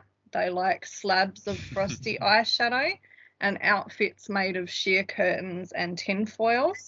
So Atlantis is super stylish circa, you know, 80s, even though this was, I don't know, came out in 1990 or 1991. Our reptilian overlord is probably most likely influenced by Robert E. Howard's short story The Shadow Kingdom, published in a 1929 edition of Weird Tales magazine.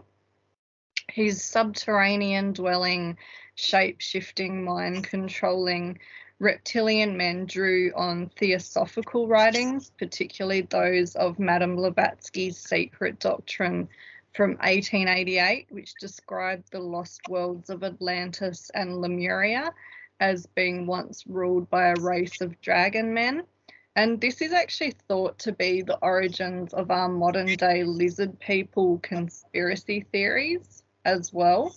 And Michael Murphy incorporates this into his Atlantis. His Atlantis also features the mythical crystal skull, which was more recently revisited in 2008's Indiana Jones and the Kingdom of the Crystal Skull. These allegedly ancient crystal skulls were claimed to be artifacts of pre Columbian Mesoamerican civilizations, particularly the Aztecs and the Mayans, and are reported to have supernatural, even miraculous healing properties. They first emerged in the 19th century with the huge interest in archaeology and ancient artifacts and became a staple of the New Age movement, often touted as being one of the world's greatest unsolved mysteries. They also became a really popular feature of science fiction with um, but with modern scientific research they've actually been dated to the 19th century as hoaxes and bogus artifacts so the mystical crystal skull myth may have sadly been busted but this hasn't stopped the myth from continuing or appearing in fiction and film like this film uh, we also have in the film gore lots of scantily clad kind of homoerotic scenes of men wrestling for very prolonged periods, and even a really excellent stomach bursting episode. And as far as this kind of um, crazy, bonkers, trashy cinema goes, this is, yeah, it's excellent. And Simon, you're going to love it. That sounds really, really up my alley. Um, you, you you had me at um, side boob, but you, you completely sold me at uh, explosions. So yeah, that's going to be the first one on it. Yeah, I recommend. And um, the next category we have in this box set is, of course, magic. And magic goes hand in hand with the sword and sorcery genre. And all of the films that we've mentioned feature elements of magic from wizards and sorcerers, um, of Arthurian legend to the love potion in Tristan and Isolde, the magic crystals of Atlantis. But Michael Murphy also explores distinctly British occult traditions. He frequently incorporates druids, like in the opening scene of Avalon, where the druids try to make a blood sacrifice of the maiden. Druids appear again in the occult horror film Invitation to Hell from 1982, where a druid cult kidnaps a young virgin to sacrifice her for the spring equinox. Pagan themes are again explored in Murphy's 1995 horror adaptation of The Rite of Spring, which is very loosely based on the 1913 ballet and orchestral work by Russian composer Igor Stravinsky, which takes the audience through a series of pagan rites which culminate in the great sacrificial dance. But Michael Murphy's made this kind of modern occult thriller version of this. We know very little about who the Druids actually were, as they never kept written records. They're usually associated with Britain, but they also existed throughout Europe. And what we do know of the Druids comes from Roman accounts, predominantly written by Julius Caesar and the Greek historian Diodorus Siculus, who wrote the Bibliotheca Historica. These authors' accounts detail the more horrific and brutal elements that we associate with Druids, such as human sacrifice, and the first mentions of the Wicker Man, the great human shaped effigy used for sacrifice by fire, made famous, of course, in the 1973 movie The Wicker Man, one of the most important films about occult Britain, along with The Blood on Satan's Claw from 1971. And Michael Murphy, in similar ways, imbues an idyllic pastoral view of Britain with horrific elements of the pagan past. But it has to be remembered that the Romans had an ulterior motive to depicting the Druids as barbaric because the power of the Druids, um, as their society's religious and community leaders, made them a big threat to Roman rule. So it was in Rome's best interest to create a poor public image of them in order to eventually outlaw and eradicate them. But these Roman accounts of the Druids are what has fueled the vision of pagans and Druids in horror film and literature. It's a vision significantly portrayed in the occult thriller fiction of Dennis Wheatley, and it made him one of the world's best selling authors from the 1930s through to the 1960s. And Michael Murphy's occult horror seems distinctly influenced by the work of Dennis Wheatley, who pretty much created the template for this subgenre by studying Roman and medieval accounts of paganism and witchcraft. His works To the Devil a Daughter and The Devil Rides Out were famously adapted into films by Hammer Horror. And Tony, I know you're a big fan of these Dennis Wheatley Hammer Horror adaptations. What are some of your favourite occult horrors? Oh boy, uh, where to begin? Um, yeah, definitely The Devil Rides Out, and um, but I do love the book um, to the Devil a Daughter, but because the Hammer film is completely different to the novel, which I have read recently, I did love the book of that one. But for the movies, definitely um, The Devil Rides Out, and as you said, The Wicker Man, Blood and Satan's Claw. There's just so many. Uh, oh boy, where to begin? Anyone else got a favourite occult horror? John? I guess you could say Tombs of the Blind Dead as well. Um, All right, Ryan, an occult horror An occult horror. Um, or satanic horror or satanic thriller? what can I do? Like the uh, it's just like the old school Suspiria, original Suspiria. It's about witches. Um, I guess you could probably say Evil Dead is one. Um, the one of the recent one, Ben Wheatley's Kill List, which is a Mhm. great film. great one. Um, occult, and another old, um newish film, The Autopsy of Jane Doe. I didn't mind. Mm. Um, occult horror. In the Mouth of Madness. Is that occult horror? to a degree, yes. A Yeah. film. A little. How about you, Simon? An occult thriller, an occult horror? Well, I mean, I've watched The Exorcist more times than you can count, but um, a modern film that I really, really liked, I've watched a few times now, uh, 2015's The Witch. I think Mm. that really nailed it. Oh, Uh, that's beautiful. yeah, it's it's very well done. I like the way that it's um, the the color is so subdued in the film that the whole thing looks wet and damp. Like it's it's a very dark filmed film, and it's a dark feeling film. I think um, they really nailed the the whole feeling of that movie um, in that time period. It's quite believable. Um, and it does help to watch it with the subtitles on. I learned the second time through. You, you pick a few things up. The ye olde English is a little bit tough. Um, so I do recommend watching with the subs. But yeah, I really enjoyed The Witch. Mm. And that, sorry, John. Oh. I would say that film. Sorry, I saw it in the US a few years ago on film in the US. It was called a Alucarda. Alu Alucard? I think it is. Alucard, Alu- yeah. That's Alucard, I couldn't yeah. Think, couldn't think for the life of me the name of it. I was on a mental break. Excuse me. Yeah, I saw that on film in um in the US, and uh, yeah, it's it's it's one of my favorites. I was blown away by it. It's a really good one. I only watched it uh, about two weeks ago for the first time. Um, oh, really? yeah. What are the chances? It, I, I was dig out this old Mondo Macabro. I haven't put this one on before. yeah, And you- yeah. You're right. It's it's quite crazy. Um, it just gets more and more demented as it goes on. It's bonkers. Yeah, you literally. Yeah, so uh, and that's one that needs an upgrade as well. But yes, that, that was that was pretty amazing that film. Mm.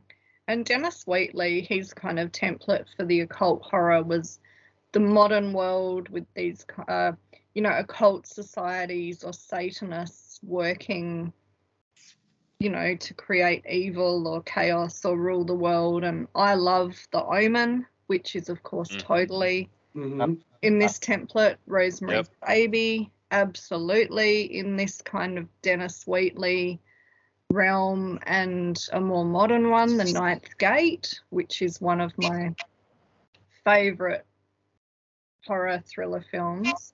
They're all definitely in that style of the kind of Dennis Wheatley occult thriller horrors and his fiction revives centuries old misinformation and misconceptions about witchcraft and the occult. Eventually, they merged into public consciousness, influencing beliefs still upheld about the threats of Satanism and secret cults and societies. And this may have contributed in some way to the satanic panic, which followed from the 70s onward. But parallel to Wheatley's occult horror, Britain was the home of a new occult revival that had gained popularity from the 19th century, with people reviving and practicing various forms of occultism, from spiritualism to neo paganism, neo druidry, and Wicca. Several significant figures of occult Britain include Aleister Crowley, one of the most famous. Gerald Gardner, the father of modern Wicca, and his pupil Raymond Buckland, Arthur Edward Waite, who devised the most famous modern tarot deck, and Pamela Colman Smith, who illustrated it. There was author Dion Fortune and many, many more. Michael Murphy made his own satanic thriller, Moonchild, not to be confused with the other Moonchild that came out in 1989, Mm. featuring Dead Can Dance frontwoman Lisa Gerrard.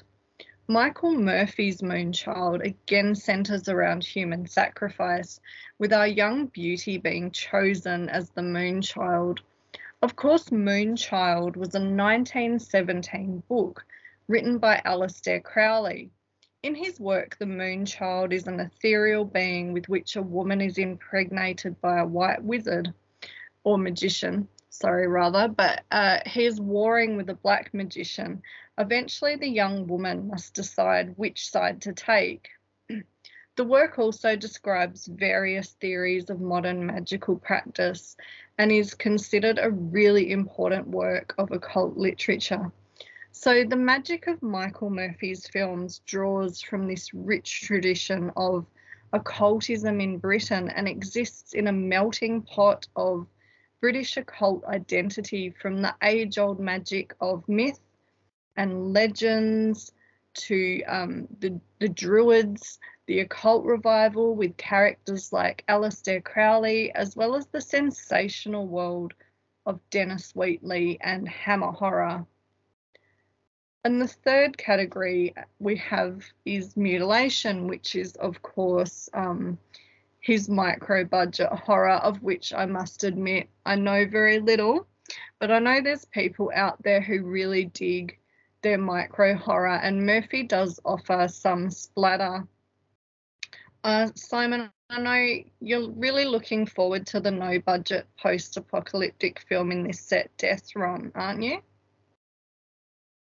Yeah, absolutely. I love post-apocalyptic movies. That's um, that's definitely a, an itch that I like to scratch. And what's some of your favourites of the post apocalyptic trash pile? um, look, it's back to Roger Corman again, particularly the films that um, Cirio uh, H. Santiago uh, shot for him in the Philippines. Um, they, they're all absolutely fantastic rip-offs of Mad Max 2. So Equalizer 2000 has got to be my favorite um, with Richard Norton um, and an amazingly large gun that depending on which cover you look at, it's, it's bigger than the last. It's, it's an astounding film. Um, with a very early Robert Patrick from Terminator 2, he did a couple of films in the Philippines in the 80s before uh, making it big as uh, the T1000 uh, in, in 1991, I think that was.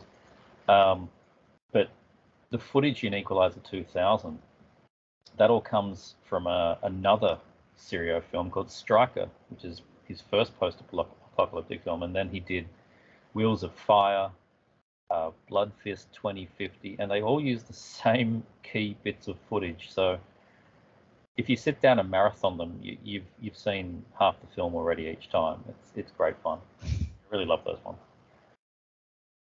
Cool. So, what are you guys looking forward to in the box set? Is there anything particularly that piques your interest? Is it the sword and sorcery? Is it the horror? Is it the splatter? Is it the satanic thrillers? Tony? Basically everything. All those all those three subgenres, you know, magic, myth, and mutilation, they're we've seen I've seen so many of these movies, but with these um, Michael J. Murphy micro budget films, I'm really intrigued to see it. Like um, I was sold on the box set before knowing the movie, just judging by the cover of the Invitation to Hell poster. That that's that just sold me, and um, I am really excited to check out all these films. It's, just, it's going to be some kind. It's definitely going to be an experience. John, do you have any top picks from this box? Yeah, um, it's a box that, like you said earlier, this uh, Tony, there's so much in here, so much variety. Um, I guess more of the occult stuff has me interested, like um, like Moonchild. Like I said, I was confused when it was announced because I was getting mixed up with the Spanish film Moonchild, which is not from the same year. Mm, um, it is confusing. Uh, yeah, but I'm keen to see his version, uh, which which you know obviously being Murphy would be fascinating. Um, yeah, like I, said, I do like post apoc, so um, obviously um, Death Run is one I really want to see. I saw some clips of it on YouTube, and it looks like a like a British Troma film. It's amazing from what I saw. Um, I was able to find and watch uh, two of his films briefly because they're pretty short. They're only about you know 60, 70 minutes. Uh, there was one called Bloodstream from '85, and that's actually like a satire on the movie industry, where basically um, some guy gets ripped off by his video distributor and decides to go on a come back on set in a, in a costume and kill everyone, um, which is brilliant. Absolutely, I just watched that and had, had a ball, and that's more of the splatter side. That one. How's and, the splatter in it? Does it have lots of splatter or? It's good. Yeah, it has lots of splatter. Um, some good deaths. I'll say that. Um, uh, a lot, lot of good, uh, good th- thick red, red dye. It looks great.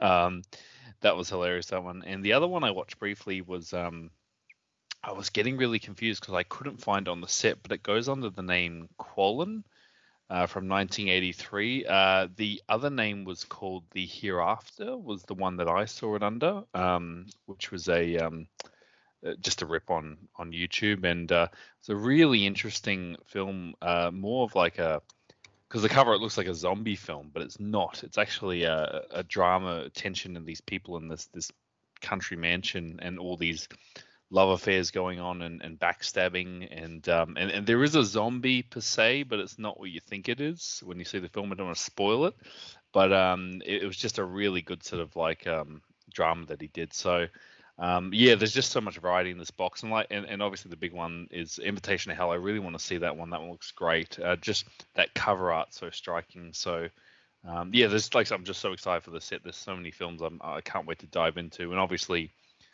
what you guys described with the sword and sorcery ones, it, they're big ones that I want to get into as well. So yeah, it's it, it all sounds amazing.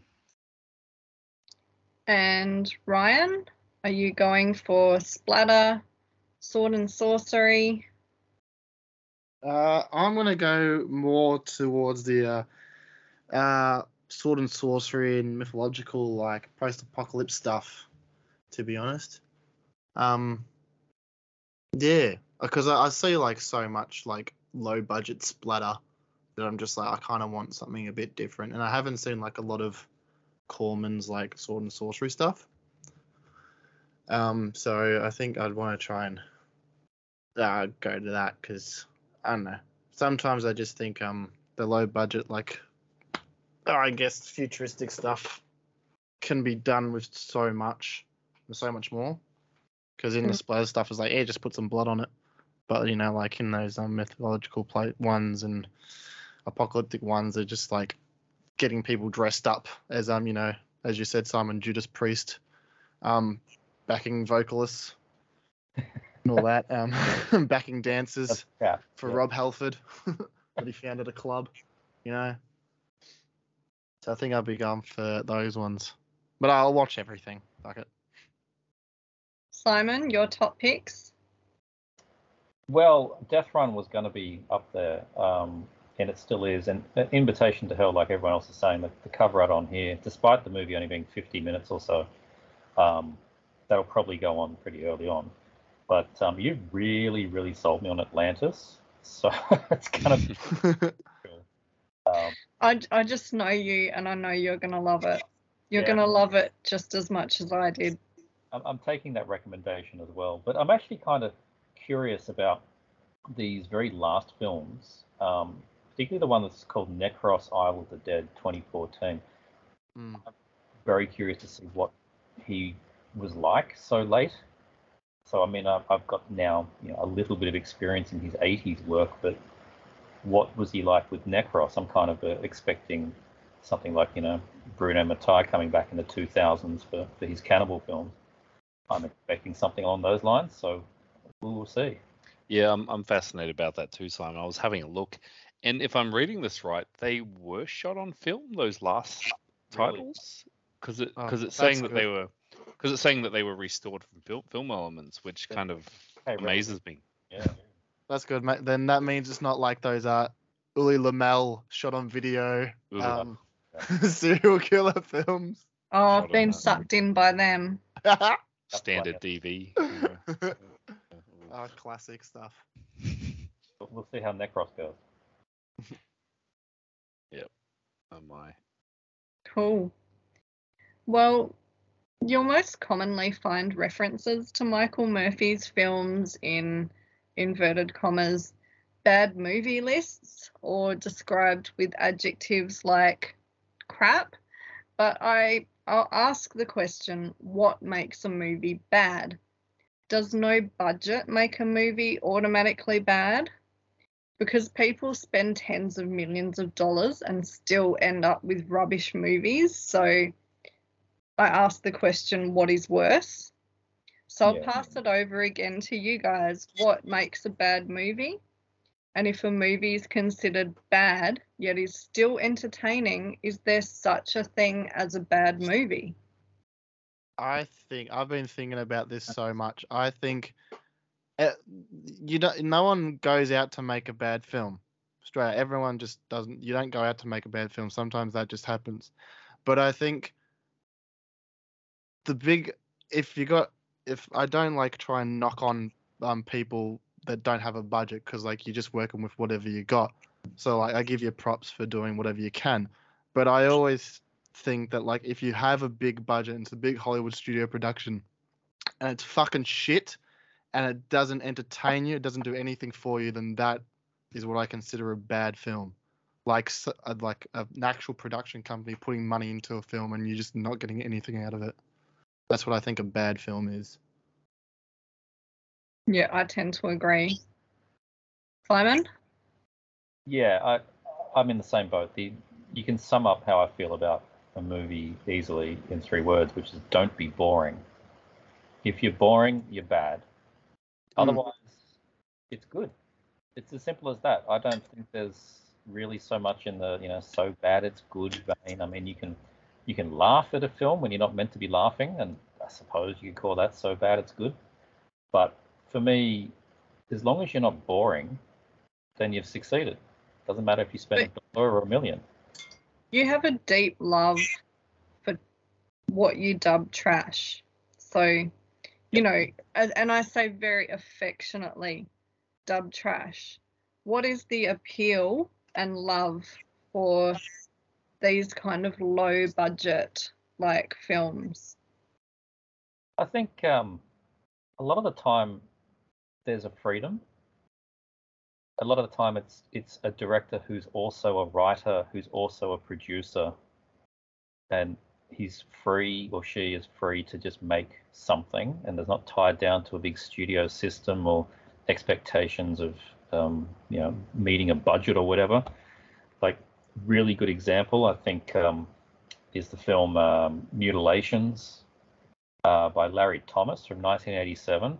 That that's such a great example of a of a low or micro budget horror that just one one guy is responsible for so much of it, and by most definitions, people will say that's a bad movie because the actors are not good and you know, the the effects are ho hum and there's a lot of just you know poor quality sets and things like that. But I was entertained. It's 70 minutes long. It's campy. It's about an alien invasion in a backwater town, and it's got claymation creatures. Uh, Why would that be bad? So yeah, just don't be boring. Good advice. How about you, John? Yeah, I completely agree with Simon. My golden rule is yeah, the, the biggest sin for a movie is to be boring. And uh, I think that you can, it doesn't matter on the budget. If, if it entertains, it entertains. And um, I think w- with these films, that there is a passion. And even, like I said, if it's not particularly great in terms of whatever production or or um, or acting, there's a fascination factor to it that keeps you engaged. Just how how much passion these filmmakers put into it, because I mean, now, like I said, um, films are looked upon as as product essentially. I mean, look at the recent HBO Max thing. I mean, essentially, films are product, and and we have it's a tax write-off. Let's just get rid of it. It's just disposable content.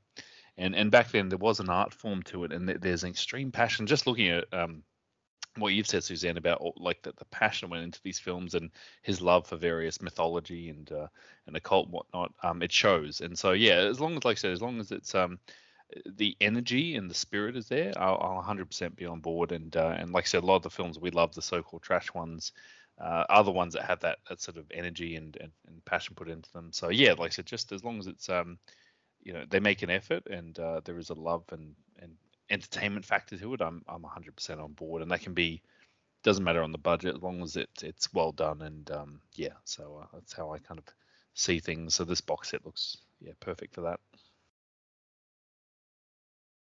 And Tony?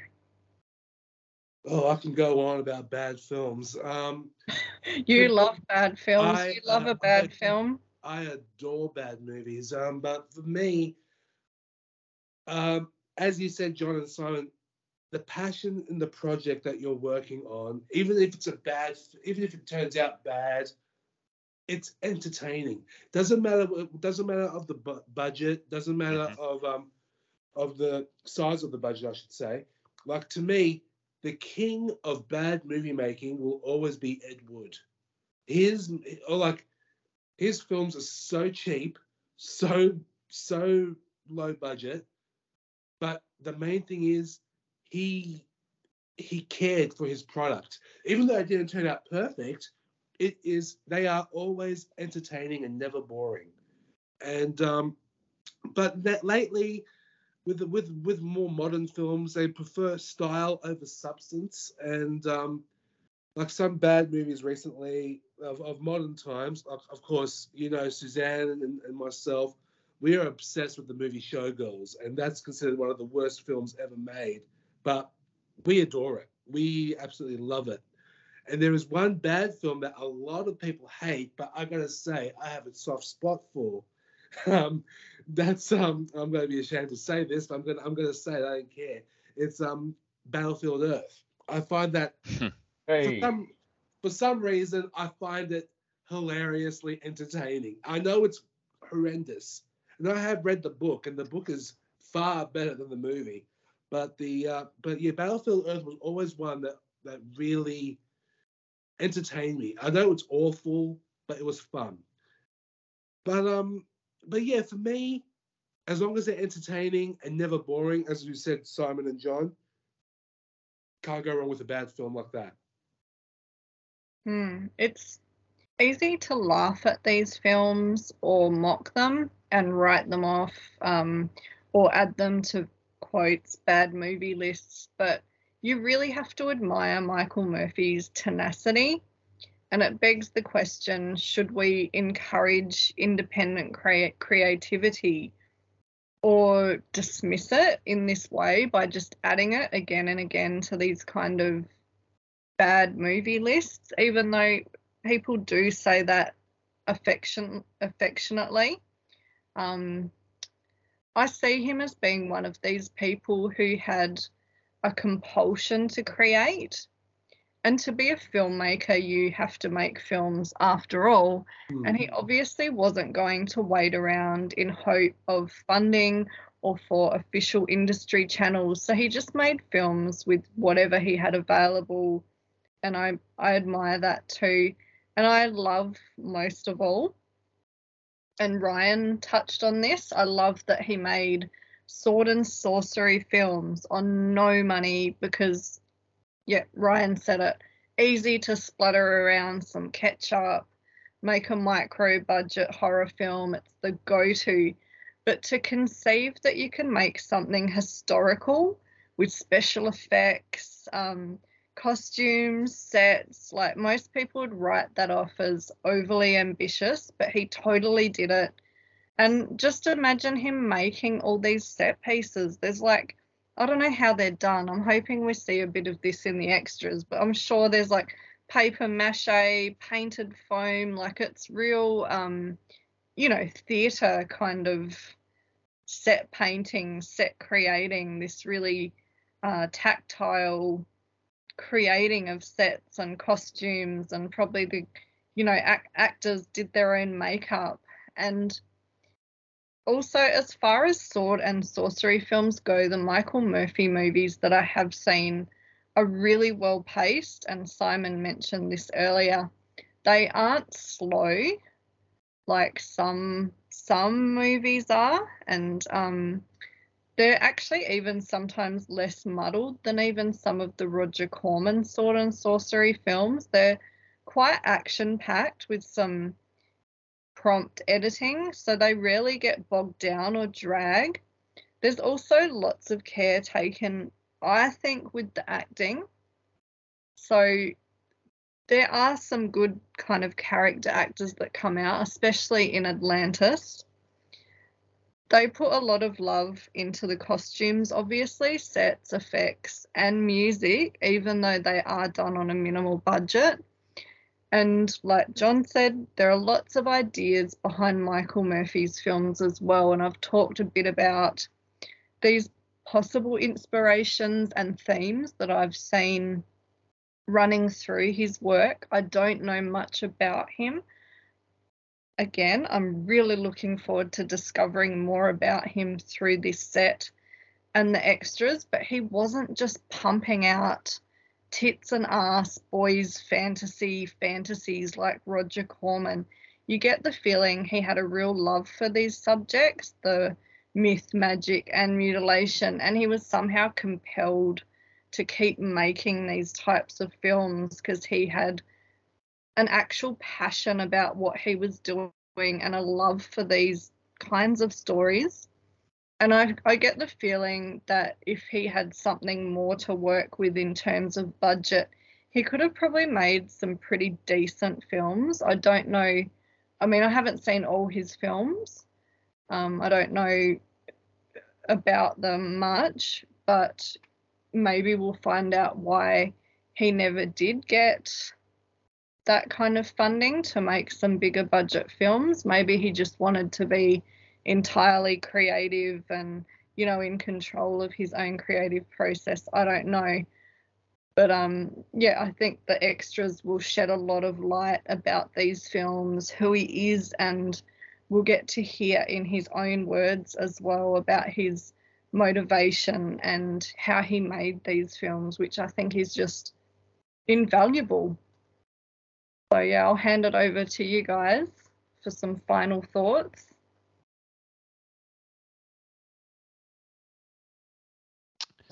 Yeah, uh, I'm excited for the set. Like I said, he never he never seemed to give up this uh, this director, and and it's fascinating. That's why I want to know more about him. So I'm very excited for the set because um, even to his final days, he was directing films, and you know, there's a lot of low budget filmmakers out there that you know they've they made about a handful of films and they then they vanished and went off and did you know real estate or something. They got into another industry. They just left the film industry, but I mean, this guy just persisted right until his final days. Like he would not stop making films, even if they were no budget. It, like you said, Suzanne, he had a passion and um, is is a fascinating figure. And I think that's why this this story needs to be told in a box set because I think he is a uh, a great icon that that deserves um, a bit of recognition. So um, you know, it's people say it's out of character, but I don't think so. I think you're right. It's it's very British, and that kind of fits perfectly in Indicator's wheelhouse in regards to sort of British cinema and and, and those sort of themes. So yeah, um, I I can't wait for the set. But uh, yeah, he's he's a fascinating character. Definitely, definitely was. It's funny when people say it's out of character, and I like always refer back to like right when Indicator started. Like the first four like releases was John Carpenter's Vampires, Ghosts of Mars, Guess Who's Coming to Get Dinner, and um, To Sir with Love, which is the fucking broadest section of films you could ever release right at the start, and it should like indicate the, the like someone with just one brainstem of like what they're gonna do in the future.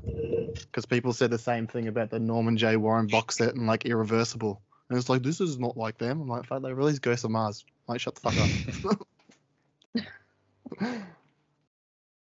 Exactly. Oh no, it's, it's, it's a about body double, but still, like, yeah, early on. Yeah, no, and, and once again, because they came from great directors, and it's about the director themselves, and they're more less seen works. So you know, Yeah. that's the great thing about an indicator. And and you're right, th- this fits perfectly with the Nor- Norman J. Warren box together because they're both British directors that that you know made some uh, you know independent films and just kept going and going. So um, yeah, it's uh, I think it would make a nice companion to that box set. I For think sure. be a extra zero or two on the budget of uh, the, the the films in the bloody terror box set, but um, for me, it's just all it's all coming full circle. I picked up this random VHS, you know, seven eight years ago, didn't know who the director was, and now Indicators releasing, you know, they- they've got a, they've got the faith to release six thousand units of a box set of this largely unknown British director. Uh, I, I have to believe I'm going to enjoy the films. They're probably looking at the sales too of um maybe Severin um box sets of like Al Adamson and um what's it a Sheckler or whatever the other guys are too. Yeah, well, they sold out. The the Al Yeah. Adamson sold out. Yeah. So, this will be like a good companion piece for those uh, films for sure. There, there is a demand for it, definitely. And look, to be honest, like Al Adamson, like I, I never heard of Al Adamson really until that box set. Uh, I heard of some of his films, but you know, it's just an example of the, the cult around the the figure, the, the director. It really does sell the set. So um, yeah, hopefully people will take a chance with this, and um, yeah, it, it goes well for them because there's a lot of effort put into this set. Yeah, over 34 hours worth of film content. I can do it in a day. Smash it out. Yeah, watch me. Uh, Two TVs going at the same time. Fuck it. and uh, uh, just like this is the stuff that gets me excited about you know blu-rays and labels because stuff we've never seen. That that's the that's the beauty of like these boutique labels. But you know, if you're releasing a common film for the, for the tenth time on home video, mm. it's like you know on on you know it just had like a Blu-ray last year. Now they're doing a 4K. It's like well, you know, just give us something adventurous, and this is adventurous, very adventurous. It is. It is adventurous, both in the product and in terms of the themes and content. And if you'd told me like six months ago when I was lovingly caressing Simon's Avalon VHS tape that this box set would have been happening, I would never would have believed you. It's really a testament to I've been saying on my it's a bit of a plug, YouTube, my YouTube channel. Uh, in every second video I do about movies, and that we're, we're in another like the second golden age of home media right now. Uh, nobody could have told me five years ago I'd have a Blu-ray of Robo War, but here we are. um, it, it's just absolutely crazy. So, yeah, I'm really looking forward to this box set, and it's, it's really good that Indicators putting all the love into it. They could have just done, you know, a, a smaller release of just a couple of the films, but no, they're going they're going all in on this. It's going to be good. Everything. All or nothing. All or nothing. Yeah. Well, they're basically showing one man's passion for what he loves doing. Like um, whatever genre, it's basically one man's passion, and and of course, Indicator are proud to to show it off and proud to release his passion, which is fantastic. And I can't wait for it. It's going to be amazing. Mm-hmm. Absolutely. Cool. Um, wow. Well, I guess um, is is there anything else, Suzanne, on on him? Uh, I think Um, that's... all talked out. Thank you, Suzanne. That was amazing. Wow. Um, yeah, there was a lot I learned on on Michael J. Murphy. I had no idea about. So uh, yes, thank you for your your research as always. It's it's it's fascinating stuff. Um, so yeah, uh, very keen for the set when it comes out. Um, I- look, I guess that's about it. There's um, just very quickly there was a, a newsletter. Uh, Kendall, do you want to quickly tell us what was in the newsletter? Was, Yeah, do you want me to read all of it? I can. Smash it uh, out. yeah, if you want to smash it out, let's. Back and let's go, folks. All right, here we go. Blah blah blah. Yeah, mythical. What we just talked about. Past two hours. Get on it, people. Um, eight new UK standards, uh, all from the Columbia Noir 2 because the box set sold out. Mhm. So the films are framed. Uh, 7-Eleven Ocean Drive, The Mob, Affair in Trinidad, uh, Tight Spot, Murder by Contract, and we've got two others: The Snake Pit and Secret Ceremony. They're all standard editions. Uh, here we go. The July UK editions update. Owing to a slight production delay, we will be unable to ship direct orders for our four UK July editions with our customary pre-release date time timeliness. It, uh, it is currently looking likely that we'll be able to ship direct orders next week, i.e., the week between the 25th of July, which was last month, so it doesn't really matter anymore. Um, uh, please note the release date for these tiles and all other retailers have shipped to the 1st of August, and thus there will be a minor delay everywhere. Uh, direct orders from our website are still on track to be filled the soonest, and pre orders of Creatures uh, the World Forgot will arrive with a previously unannounced set of exclusive art cards not to be found elsewhere. And I have them, they're very lovely, very nice to look at. Um, I think all you guys got them as well. Yeah. Yes. Simon, did you get Creatures? I did not. I probably should. Oh, I did. Yeah. It's Um, it's a good it's a good fun like grunty film. Everyone just If grunts there's, and it's great. if there's I uh, loved it. another thing that I like apart from sword and sorcery, it's like dinosaur and caveman films. Fair. Agree with that. Yeah, this is a good one too. Good fun. Um, so yeah, five for forty still continues on. I feel like that's never going to end. Um, low stock update. Very low stock. We've got Irreversible, which is probably the big box. Uh, Take a Girl Like You and the Triple Echo UK edition. Uh, the low stock is Town on Trial, 20th Century, The Lonely Passion of Judith Hearne, Time Without Pity, Someone to Watch Over Me, The Pillow Book, and Devil in a Blue Dress. And our secret little uh, photo is a film called The Man Who Had Power Over Women. It's from 1970. It's a comedy. Um, director John Krish, who, what else did this man do? Unearthly Stranger. Give us some more. Um, Friend of Foe, The Wild Affair. Made a film called Jesus. Um, made a film called Captured, with B, which BFI um, released. Um, Unearthly Stranger. Yeah, I have no idea of any of these films, but um, yeah, we're releasing one of his films, so I'll be interested to check that out. Uh, I think that's it.